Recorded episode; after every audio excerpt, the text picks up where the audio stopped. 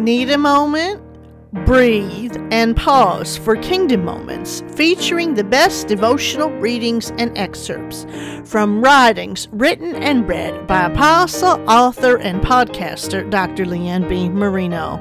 Take a few minutes, sit back, and focus to let these kingdom words fill you with hope as you take time to be encouraged by this spiritual pause. Want to learn more? Visit Apostle Marino's website at kingdompowernow.org. Selah.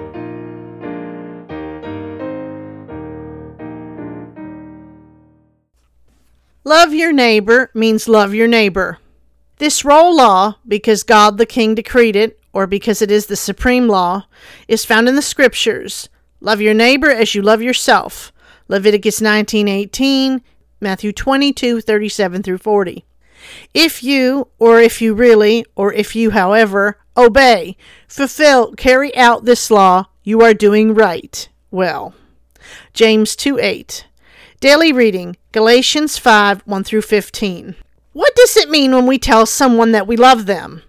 Maybe the bigger question is what does it mean when we talk about love, especially in the context of social change? We like to hear about love when it is about romance or marriage.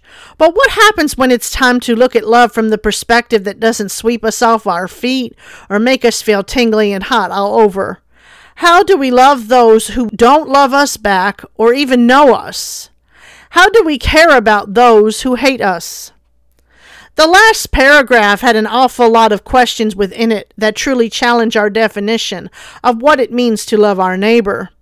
Beyond a recurring theme in the Bible, being people who love and who live the love of God are also people who are called to love those it seems impossible to love, our neighbor.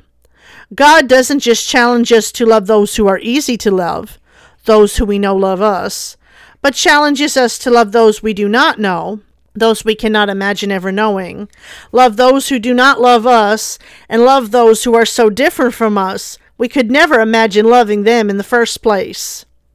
This challenge of love means we are called to care about other people aside from ourselves. It makes us look at ourselves, examine ourselves, and embrace our own faults and our own issues so we can resolve them from a spiritual perspective. It's easy to surround ourselves with people who reflect our own values and who feel the same way that we do about things. But it's a lot harder to apply God's command to love other people when they are radically different from us.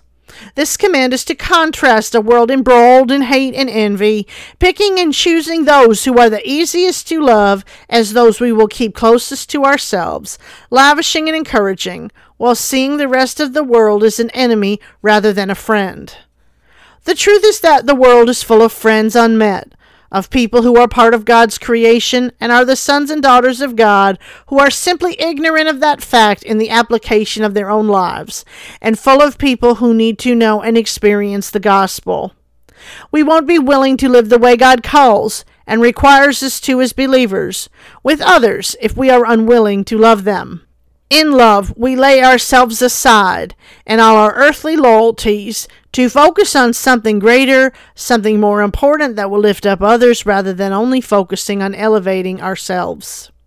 It amazes me to note that time and time again, no matter how many years I have in the work of ministry, it is truly love that challenges us the most and changes us the most as people. If there is only one message we can preach, only one that we can proclaim, and most importantly, only one that we can live, it is the embodiment that love can, will, and does transform and change every life that it encounters, often without speaking a verbal word. Daily discipline, make a new friend. That's day 14 from the book Rubies and Pearls 100 Days for Change Devotions to Develop a Heart for Spiritual Awareness, Involvement, and Activism by Dr. Lee Ann B. Marino.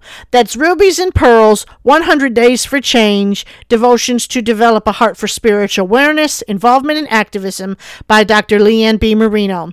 Go on Amazon.com or wherever books are sold and get your copy today.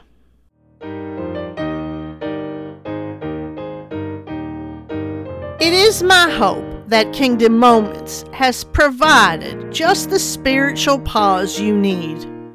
A friendly reminder the readings featured on this podcast are copyright, and if you desire to quote from them, please remember applicable laws and do cite the author or obtain proper permission. Want to learn more about the book, about the author, about the work that is done through the ministry, or to contact the author? Visit kingdompowernow.org today. And until next time, May the Selah pause of the kingdom lead you to spirit filled moments throughout your days.